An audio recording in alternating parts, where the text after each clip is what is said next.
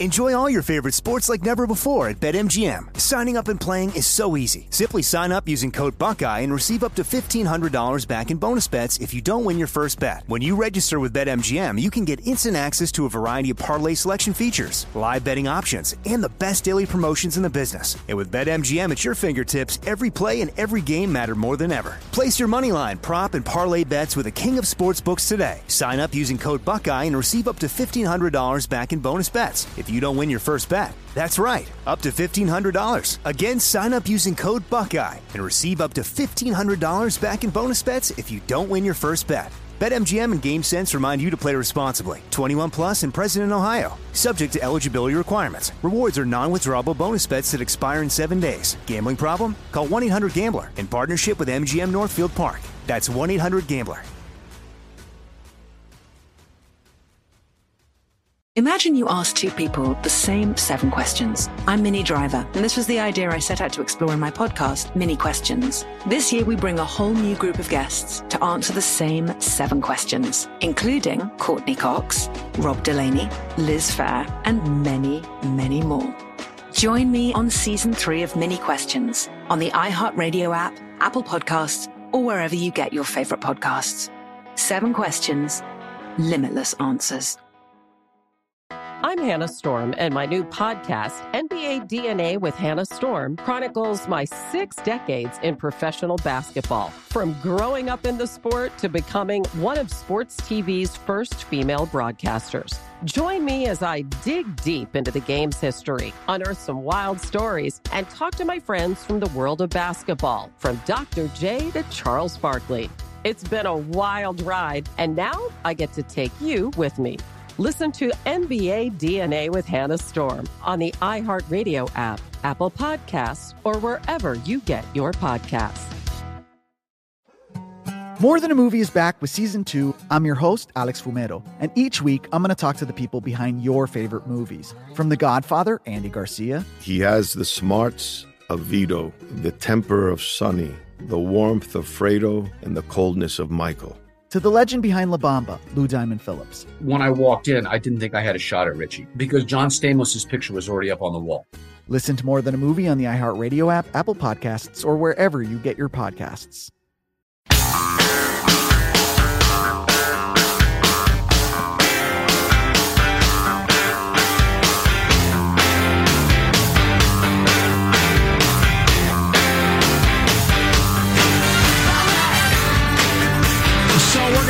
Talk more debate with a great uh, guest, Tom Rogan, coming up in a little bit. If you haven't heard uh, our takes on it, if you have any interest in that, I, I, you know, whether you care what we have to say about it, I don't know. But like when, I'm watching the debate or when I get done, I go around to a bunch of different pundits that I kind of am interested, and I love to hear what they have to say about it.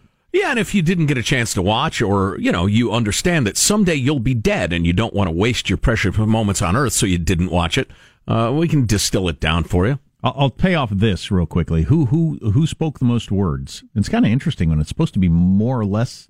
I think they attempt to be fair. Cory Booker pretty easily had the most words spoken. He's a wordy son of a gun. 2181, followed by Beto O'Rourke. Oh, Lord. The most interesting thing that stands out to me in third place, it's a tie between Chuck Warren, or uh, Elizabeth Warren and Chuck Todd. Mm. So the moderator really? spoke as many words or more than all but two candidates. Oh, that is so Chuck Todd. I, I think the biggest loser Sleepy eyes was, Chuck Todd, who's Chuck Todd. I, he did not look good on that. It, the the framing of his questions seemed weird. It's just not. I don't know. I'm becoming less and less of a fan of his. He's, you know, folks. Pardon the the frank terminology, but he's just an asshat. He's just not a likable guy. Uh, anyway, uh, Liz Warren, Amy Klobuchar. I cheated. I looked at the chart. Jay Inslee barely spoke a word. Hey, I'm over here. Uh, climate change? I, I, was unable to confirm the Twitter report that I saw that said Chuck Todd cuts his own hair with his non dominant hand. I was unable to confirm that. Now, that's a report. I think, and I'll just I'll shut up after this because we got a guest yeah, coming up. Shut up after this. I think it was a good night for Julian Castro. I thought De Blasio had a good night to the extent that that could possibly matter. I mean, he jumped in strong and, and then, you know, just kind of looked, uh, he's very tall. Maybe that's part of it. But I, I wondered why he was even there. And he jumped in several times with his strong progressive views. So I think it was good for him. Oh yeah, I mean, you're not going to be the mayor of New York and not be fairly aggressive and articulate. I think Beto's number comp- his direction continues to go down. uh, The more he talks, the more he don't even eh, talk to the hand. I don't even want to hear his name, um, unless it's about what a awful gambit it was launching into 90 seconds of Spanish. He's very nervous. He always seems so nervous. He's very twitchy. I wonder The if it- gestures. Does he pee his pants on the Fourth of July? He seems like the sort of guy that the fireworks would make him wet himself. Ah! Wow, Lost Now, that's control of question. myself. So a couple of uh, stories that are uh, uh, not of uh, great significance, but I've enjoyed. First of all, have you seen this on the internet? The pictures that AOC took down at one of the border camps last year, I guess. She staged these pictures and had them taken. There she is dressed in all white, looking very, very grim and very serious. In this one, she's broken down. She's crying into her hand at the pain as she looks through a fence, a gate, at an empty parking lot. It's just entirely staged. And my favorite comment was, uh, AOC, it's just a gate. Do you cry when you go into people's backyards? Oh, jeez. But it's That's just that's snarky so- internet meanness. so and not snarky enough. So jivey. She got them realtor eyes. Oh, she got them. Yeah. She got 'em. Oh, she got them. Um, but uh, just so obvious and, and ridiculous. There she is staring grimly at Chain Link in her white outfit and her red lipstick. All right, AOC, whatever. I can always tell by realtor eyes. No, I'm telling you. Is it the same questioners again tonight? Does anybody know? Is it the same crew? I have no idea. They going to have their microphones work? That'd be cool.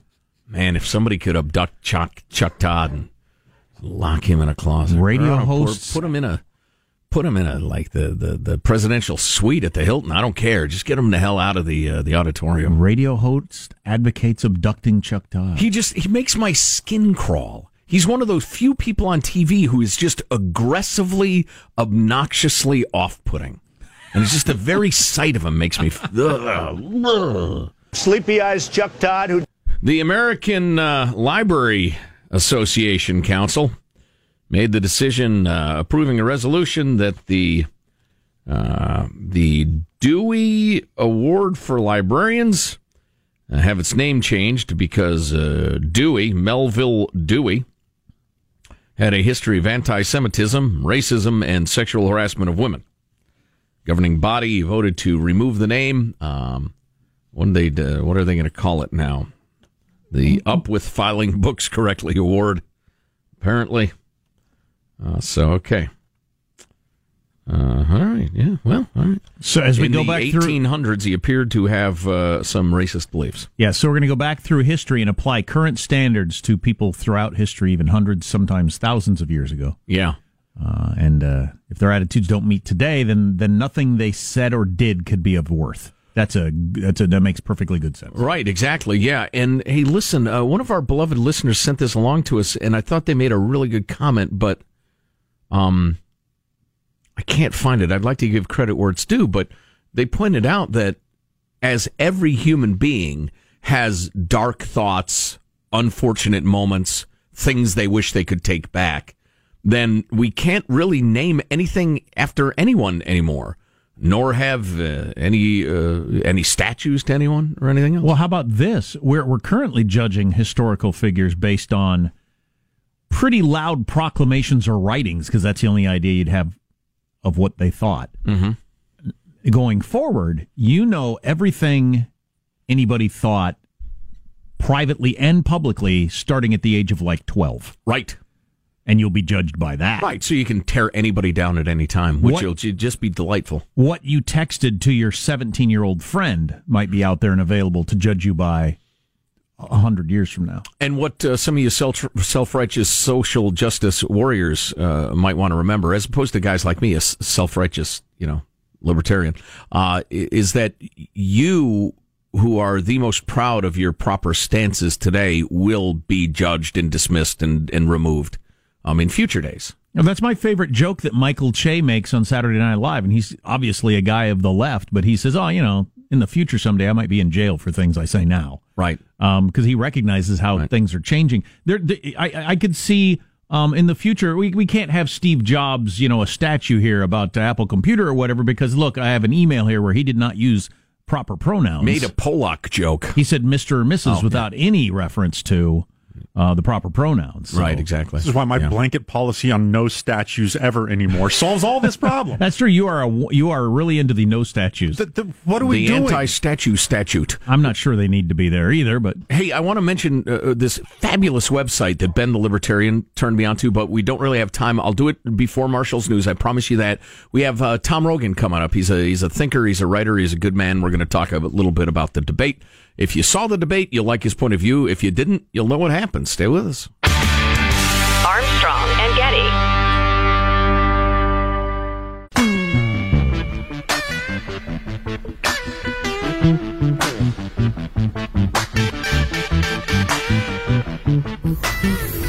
The Armstrong and Getty Show.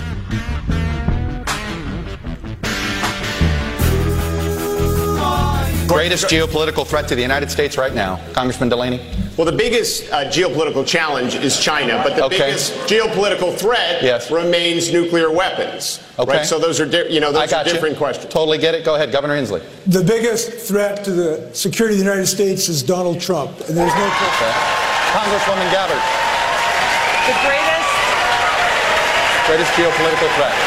the greatest threat that we face is the fact that we are at a greater risk of nuclear war today than ever before in history. Congr- Congr- uh, Senator Two Klobuchar. threats economic threat, China, but our, our major threat right now is what's going on in the Mideast with Iran if we don't get Okay, our try to keep it together at one, for this or slimmer, slimmer than what we've been going here. One or two Our, words. our existential threat is climate change. We have to confront it before it's too late. Senator Warren. Climate change. Yeah, Senator Booker. Nuclear proliferation and climate change. Secretary uh, Castro. Say, uh, China and climate change. Yeah, Congressman Ryan. China, without a question, they're wiping us around the world economically. Uh, and Mr. Mayor. Russia, because they're trying to undermine our democracy, and they've been doing a pretty damn good job of it, and we need to stop them. Boy, the, the Trump blast got the biggest cheer of the night. People were just hankering for that. I'm surprised Yeah. more candidates didn't take the easy, because we've been in front of crowds like that, where we can say something mean about Nancy Pelosi and people are going to howl with applause Right, or right, laughter or something. I mean, yeah. it's just the lowest of low hanging fruit, and very few people went for it. Sometimes the cheapest pleasures are the finest pleasures. I'd like to congratulate Cory Booker for almost getting through nuclear proliferation. Too many nukes. Tom Rogan is a commentary writer for the Washington Examiner. He writes uh, on foreign policy, but is certainly up on the issues of the day. And Tom joins us now. Tom, how are you, sir? Good to be with you. Thanks for having me. Oh, it's our pleasure. Uh, we're both great fans of your contributions to Special Report with uh, Bret Baier. Terrific job. Oh well, thank you very much. I really appreciate that. So, uh, listen, I know your your most recent piece uh, in the Washington Examiner is about Elizabeth Warren appearing to be uh, everything she is, which is intelligent, well informed, forceful. I can't stand her policies, but she's an impressive. I woman. have a plan. Um, but you think that's actually good news for the president?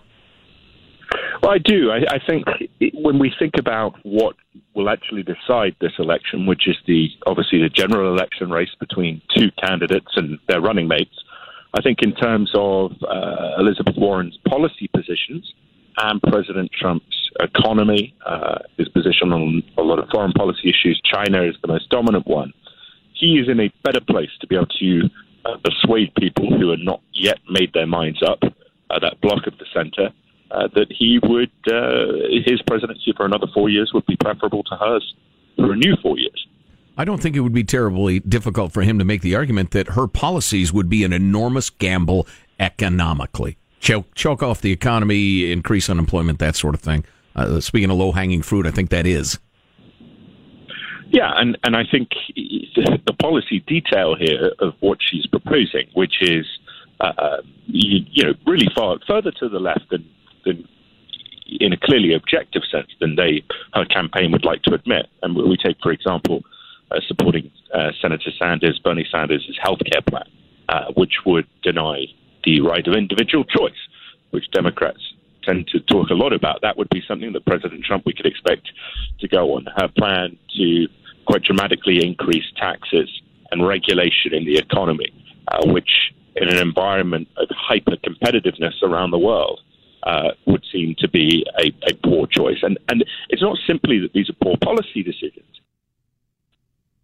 Uh-oh. The point of the strong economy uh, allows President Trump to say, why take a gamble on these divergent approaches to governing the economy when my economy is doing uh, so so well. And the incumbent factor, of course, is that the economy needs to uh, remain healthy uh, into uh, into late next year. Con- Congressman Ryan talking about, look, we've got a perception problem where people think we're we're you know a coastal party of Ivy Leaguers. We need to get back to you know Midwestern working class roots. That sort of attitude's got to scare Trump. It, it, it does, but you know the advantage for President Trump is that the Democratic primary process, and the best I think evidence for this was um, Inslee's comment that Trump is the greatest threat to to world secure to American security. The, the primary base is so far to the left and so driven by uh, the belief that Trump is an aberration who can be defeated by a, a pretty far left candidate that I, I just don't think you know Ryan Delaney. I don't think they get near uh, the the nomination, and so yes, on paper it would be a serious concern for the president. Uh, I think it's a concern with Joe Biden, um, but, but, again, the, the, pressures from the left and the Democratic Party in some way are an equalizing force, uh, you know, for President Trump. Tom Rogan, commentary writer for the Washington Examiner. I was just looking at your bio, Tom that you're a US, US, citizen with a British accent. He likes William Shakespeare, Larry David, and Carl Pilkington. You have no idea how my heart soared when I saw Carl Pilkington. That's fabulous, man. Yeah. You make me want to run back and listen to the old Ricky Gervais podcasts. I know they're all on YouTube, so that's what I do oh, uh, when I'm having a bad day. Yeah, that's what, such a good idea. What do you think of all the Spanish speaking last night? That was a landmark event, really. The amount of Spanish in a national debate. How many people like that? How many people does that turn off in a general election strategy? Well, I think I think the concern here, and we we saw, you know, with President Trump does actually better with Hispanic American voters than than I think people expect. It's around 35%, as I understand it. Uh, certainly, there's an opportunity for conservatives to boost that in the future. I think the concern for uh, Democrats is that if, if you do this uh, in a way that seems disingenuous, seems that you are just offering platitudes to people rather than policy prescriptions. And again, we think about the uh, growth of employment at uh, the, the, the minority level of the minority Americans, which is you know, unprecedented, quite frankly, under the current economy. That is something President Trump can point to. It, what makes your life better, words or action? And secondly, I think there is a danger that the general election voters will regard this as the same kind of thing that turned, that allowed people to vote for President Trump, even if they didn't like him, because they thought, well, at least he doesn't care about political correctness. I think political correctness is so anathema to a lot of Americans outside you know the the major uh, metropolitan areas that that frankly it, it's a big danger. It seems it seemed too contrived. It seemed too disingenuous, and in that I think it was it's a political opportunity for, for President Trump. Well, and that attitude toward political correctness uh, describes a lot of people on the left as well. I think there's just a growing awareness that it's obnoxious and, and it's suffocating and the rest of it. Uh, Tom, listen, it's an obvious question, but what the heck? It's fun to bandy about. Who do you think uh, really gained some steam last night in particular? I, I think I think Elizabeth Warren, uh, for the reason that she, you know, held her own and uh, maintained momentum, and I think, you know, frankly, it, it's it's looking, I think, like uh, her, Joe Biden, and, and Bernie Sanders running into the, um, you know, as the three front runners. Interesting. Tom Rogan, commentary writer for the Washington Examiner. Tom, we're about out of time. Enjoyed the chat very much. I hope we can do it again. Yes, it was great. Thanks for having me on. I really appreciate it. Our pleasure. Well done. Thanks. I think Mayor Pete would like to argue with that and maybe put forth tonight uh, an opportunity to be in a, in a group of four that stand out from everybody else. But we'll see. Um, we got this text. Please give Rachel Maddow some credit for being the best moderator. I think she was the best of the bunch last night. I think a Rachel Maddow Bret Baier oh. together would be pretty good oh, to cover wow. both sides of it. That would be good. I don't. I would. Uh, she would be much more aggressively progressive than he would be aggressively uh, uh, conservative. But they could probably work that out. Yeah, I think they could. She's a very bright and reasonable person. She just, you know, She's everything also, she believes is wrong. She was also, She was also the most forceful person there in, in being willing to shut people up. No, no, you stop, you right. go. Yeah. I mean, she's the only one willing to do that. Yep. Uh, what's coming up in your news, Marshall? Well, Supreme Court closing out this session with decisions on two major cases. One of the Democratic candidates Did they made, rule on the death penalty for people who clog up the left lane yet? Not yet. 'Cause I've petitioned the court every yet. year for the last 27 years. We want cruel and unusual punishment. Right, exactly. One of the Democratic candidates made a lot of noise at last night's debate, and we've got more proof Amazon is taking over the world. So Mayor Pete, and and granted, a lot of the talking head stuff that gets thrown around with great enthusiasm, you know, days later it's forgotten. But the consensus that Mayor Pete really looked weak in dealing with his uh, cop crisis there in his hometown is pretty widespread. I'm not sure if the bloom isn't off his rose, but we'll find out. Yeah, the I remember all the the pundits saying Elizabeth Warren's going to get it from all sides last night. She didn't get one arrow her way, if you'll pardon the expression. I will not. Armstrong and Getty. So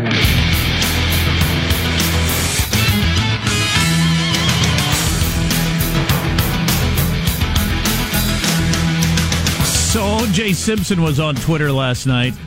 he was watching the debate. Hey, Twitter world, it's me, yours truly, sitting at my house waiting to watch this debate, to hear a bunch of people who think they're capable of running our country.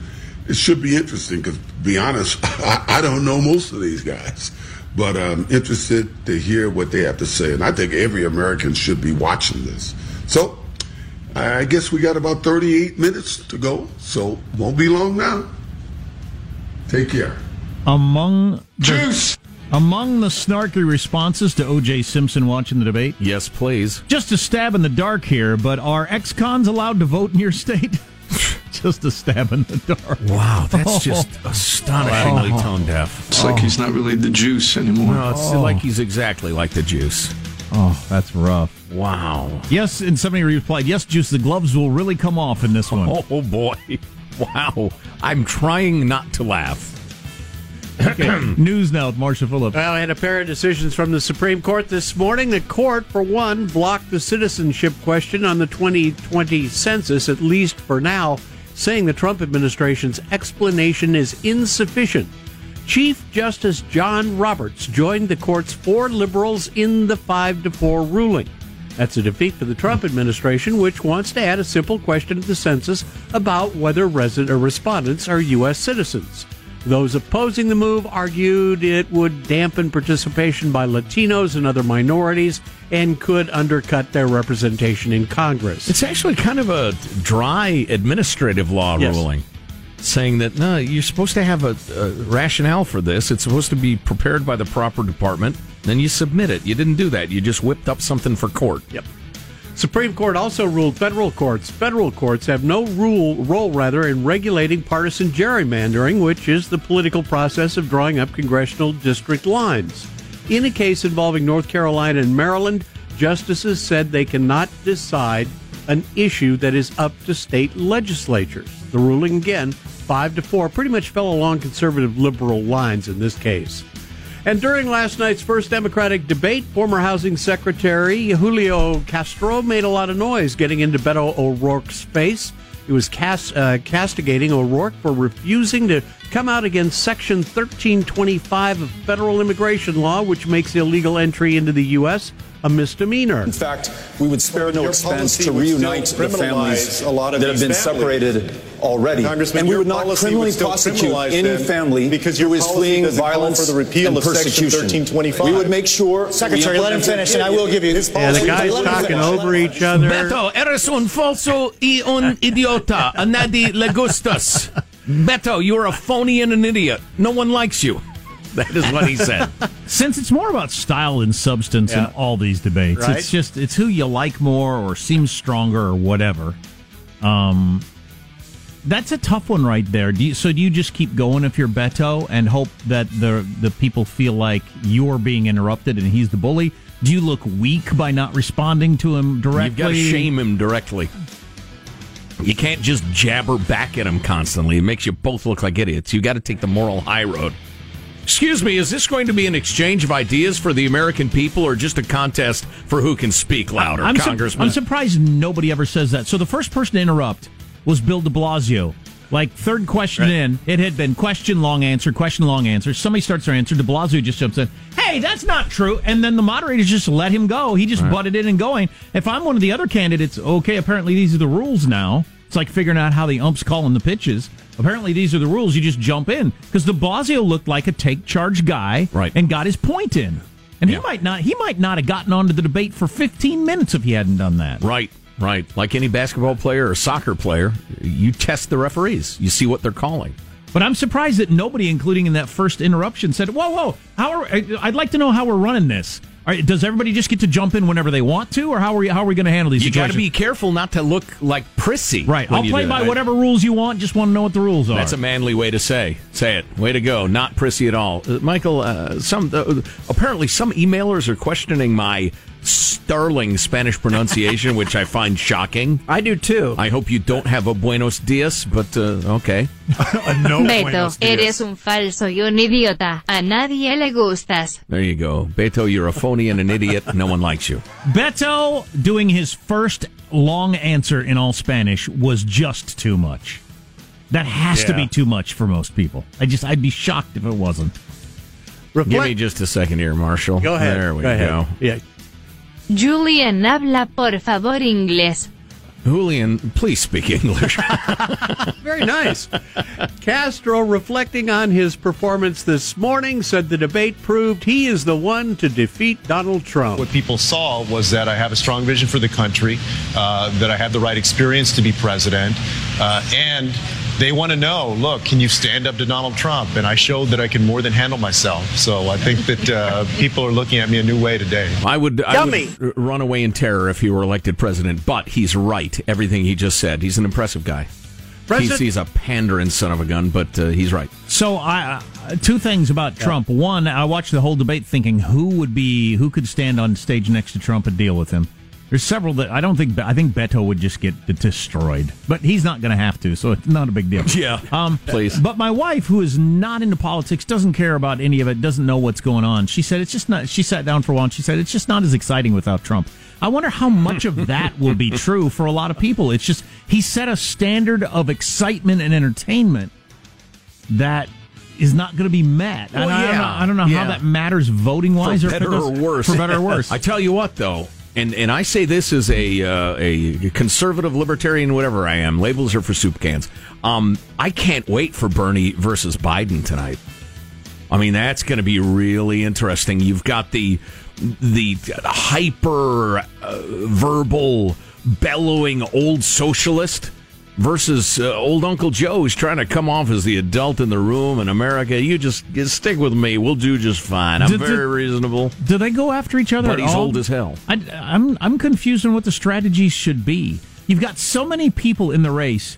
It, it, it just just uh, it- in first blush, you would think, well, if you're in second place or fir- if you're first and seconds are behind you, you got to go at each other. That's how to win. Right. But they're two completely different strategies. So if you attack Bernie and his policies, you lose his crowd and all Elizabeth Warren's people, Castro's people, you know, half the people on the stage last night's people. Right. And the same in the reverse for Bernie. Plus, you don't have to destroy the number two guy, as shown with Trump. You just need to stay at the top in each state, state by state, and Mhm. amass all the delegates. You don't ever have to get above like 30%. Yeah, but you you got to look a little bit toward the future because the current number one guy may not be the number one guy for long. Again, we have 495 days for the love of all that is holy. But the Trumpian bargain that the Republicans thought they struck last time was look, I stay away from criticizing Trump. This was the Cruz strategy. I don't anger all the Trump fans. Then when he inevitably crumbles, When they he come to me. Yeah. And uh, they waited and they waited and they waited, and that moment never came. And Same could be true with Bernie. Yeah, all the progressives think I'm not going to beat up Bernie and lose the people that are hot for Bernie. You know, I man, I would love to be in Joe Biden's uh, prep room, and I would like to have it out with an advisor who disagreed with the following: Joe, we need you to say, "I like Bernie Sanders." Bernie Sanders really cares about this country, but if Bernie Sanders is the Democratic candidate, he will lose forty nine states. That doesn't make me happy, but it's true. There is no way Bernie Sanders could ever be elected president. That'd be a great thing to say. I I don't think. I think that gamble is worth taking. Uh, I have a feeling they won't. When you're the front runner, you don't risk anything. Um, but man, I, I I would be interested as hell to hear that conversation. You're very good, Professor.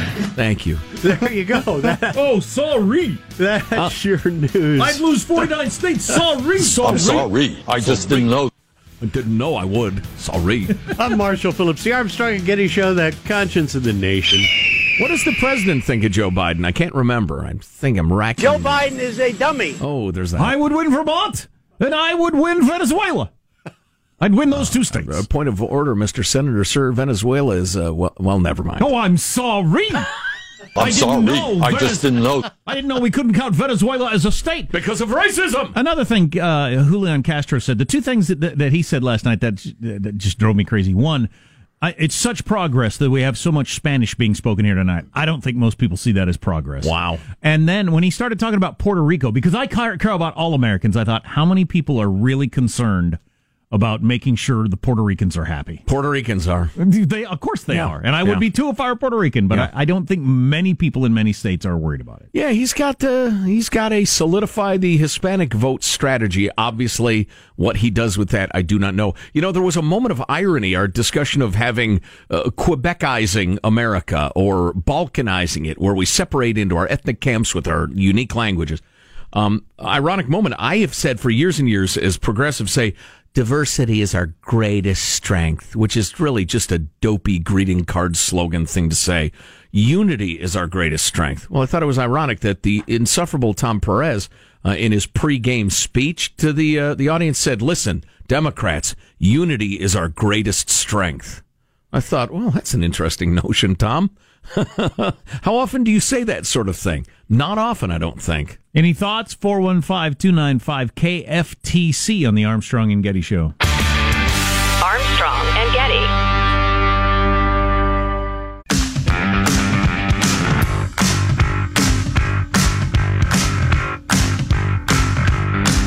The Armstrong and Getty Show.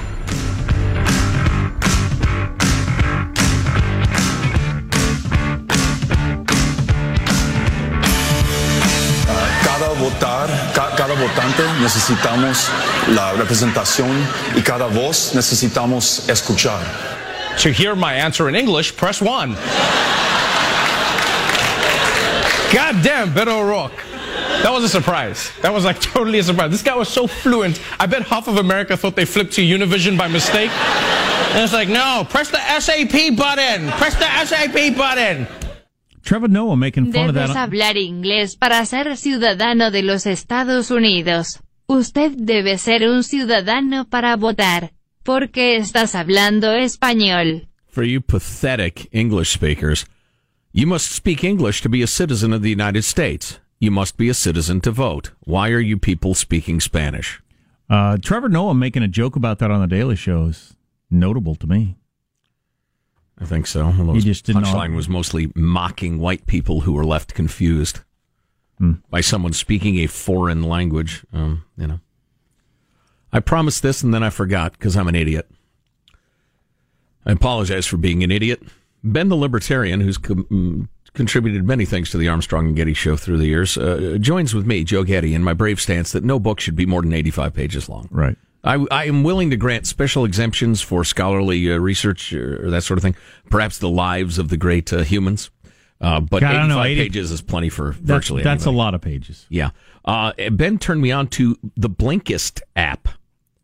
Um, insights in 15 minutes. Get the key ideas from best-selling nonfiction distilled by experts into bite-sized text and audio. Over 3,000 titles. A vast library. What's it cost? Uh, I don't know. I'll have to check it out, but it's called Blinkist. I will start using that today. Yeah, no, I, I- that's why I brought it up. I'm so excited The by it. Blinkist. I can't forget that. Yeah. Um, more on Did the. you say uh, it's an app or? A, yeah, it's an app. Oh, Yeah. awesome! More on the uh, the debate and some quotes and stuff. If you didn't hear it, it was just, it was it was interesting. It was ri- often ridiculous and terribly terribly annoying, but um, there are some aspects of it that were worth discussing. Uh, Eric in Dallas um says, and uh, Eric, this is unnecessarily uh, combative, but while there is much to talk about when it comes to the steaming pile of socialist garbage that was the Democratic national debate, it was more than that. Um, but I'd really like it if you all mentioned uh, David Bellavia, a soldier in Iraq who received the Medal of Honor yesterday for saving his entire unit in hand to hand combat. Uh, he gave a wonderful speech yesterday and also has a new book out. You know, I wonder if we could track that down and post that at armstrongandgetty.com because I'd intended to mention David and his heroism in the award uh, yesterday. We just, it's funny how things get squeezed out. But yeah, he's an American hero and an amazing man. So good for him. And I'm looking forward to reading that speech or listening to it. Um, yeah, okay, we can leave that alone. So, um, the debate last night, other than people speaking Spanish a lot to signal their virtue at being enlightened, um, multilingual, progressive. Well, how you many know, people- do you know how many people actually are racist against Hispanic people? Like none, practically none. That, that brings me to uh, the Amy Klobuchar thing, which I don't think we have. It doesn't matter what she said about immigration. Maybe we do have a little of that. Jack is scanning the list for that quote. Oh, uh, Dem debate six. Yeah, that's the one. Could you play that? It's short. Uh, we have a situation right now where we need workers in our fields and in our factories. We need them to start small businesses. We need their ideas.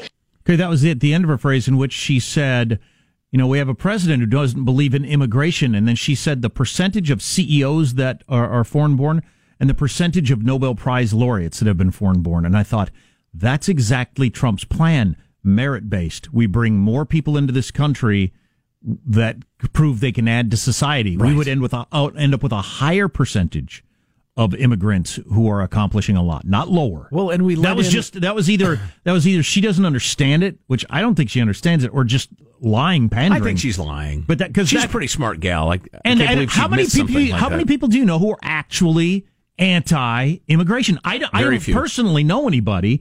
I'm sure there are some, but it's not very many people. The polls show people are fine with immigration. They just need a certain number.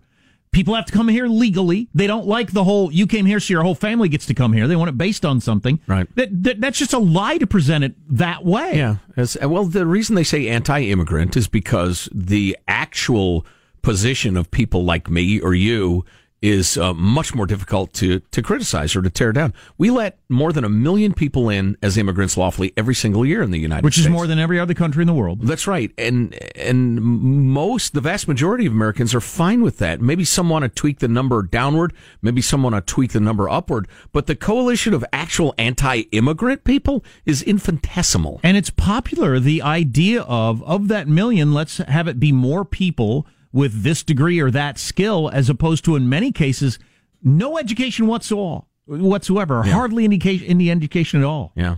Although, you know, to the extent that we need labor in the fields, for instance, that Amy Klobuchar mentioned, and, and here's where we arrive back at that same ridiculous, annoying spot that we always end up in this conversation. Yeah, yeah, we need a better work visa system, more efficient. We need more temporary visas. We need work visas. We need a streamlined immigration system. We need an asylum system that works, that doesn't encourage people to take this incredibly harrowing, dangerous journey across Mexico only to die at the Rio Grande River, which is somehow Trump's fault now, uh, even though we send the message over and over again. Yes, pay off the cartels and just get here. Do it and just get here. Amy Klobuchar and Julian Castro and all the folks on the left send that message as loud as they can. Just get here and we'll make sure you, you can stay. And then people get raped and murdered and drown or, or die of dehydration in the desert. We make it unmistakable. The only way to get into the U.S. is to do so lawfully. And we'll let millions of you in, millions and millions of you. But you got to do it lawfully. We send that message, we win. But neither party has any serious interest in doing that. At least, you know, there are people within the parties that do, but on the whole, no, not really. An interesting factoid how many times was Joe Biden's name mentioned during the debate? He's the clear front runner nationally and in all of the early contests. Did he come up at all? Zero. Wow. Joe Biden's name did not come up once, and we just Huh. got a text. Too early, I guess. So when they asked the question, what's the greatest threat to America, there were four people that mentioned China. Would have been a perfect opportunity to say, Joe Biden said China is not a threat to the United States. I think China is not only a threat, it's the biggest threat. There was an opportunity. a good subtle shot. You ought to be a strategist. But, nobody even mentioned his name, which is pretty interesting. You know, that's a, that's a great point. And uh, folks, you don't know this. Jack's really sick right now. He's very sick, and yet he's coming through with insights like I- that. I think this calls for a slow clap, a movie slow clap Oh, for I Jack. I don't know that I'm very sick. I have the common cold with a fever, but I don't know if they'd call that very sick. Well, that grew to a smattering. You know, previews are always tough because all my smart pundits were telling me Elizabeth Warren's going to be getting it from all sides. Nobody went after Elizabeth Warren last night. Not even once. But Joe Biden's biggest threat is looking old tonight. His biggest threat is age. It's He- him. It's His him. biggest threat, threat is himself. If he answers a question where he just he gets the name wrong or the date wrong or something, you know, an old person, a senior moment could doom him. It really could. I think He wanders off. wanders Michael, off the stage. Michael, that's disrespectful. that man served the country as vice president and, for eight and senator in the early seventies. Yes, yes. Armstrong and Getty. Imagine you ask two people the same seven questions. I'm Minnie Driver, and this was the idea I set out to explore in my podcast, Minnie Questions. This year, we bring a whole new group of guests to answer the same seven questions, including Courteney Cox, Rob Delaney, Liz Phair, and many, many more. Join me on season three of Minnie Questions on the iHeartRadio app, Apple Podcasts, or wherever you get your favorite podcasts. Seven questions, limitless answers. I'm Hannah Storm, and my new podcast, NBA DNA with Hannah Storm, chronicles my six decades in professional basketball. From growing up in the sport to becoming one of sports TV's first female broadcasters. Join me as I dig deep into the game's history, unearth some wild stories, and talk to my friends from the world of basketball, from Dr. J to Charles Barkley. It's been a wild ride, and now I get to take you with me. Listen to NBA DNA with Hannah Storm on the iHeartRadio app, Apple Podcasts, or wherever you get your podcasts. More Than a Movie is back with season two. I'm your host, Alex Fumero, and each week I'm going to talk to the people behind your favorite movies. From The Godfather, Andy Garcia, He has the smarts of Vito, the temper of Sonny, the warmth of Fredo, and the coldness of Michael. To the legend behind La Bamba, Lou Diamond Phillips. When I walked in, I didn't think I had a shot at Richie because John Stamos' picture was already up on the wall. Listen to More Than a Movie on the iHeartRadio app, Apple Podcasts, or wherever you get your podcasts. Hey, I'm Jay Shetty, and I'm the host of the On Purpose podcast. This week, I talked to Orlando Bloom in a rare interview where we went deep into how to get comfortable with fear and how to change the guilt and shame thought pattern. People say, What are you afraid of? Right? I'm afraid of fear because it's like I want to confront anything in my life that feels challenging on those levels. Listen to On Purpose with Jay Shetty on the iHeartRadio app, Apple Podcast, or wherever you get your podcasts.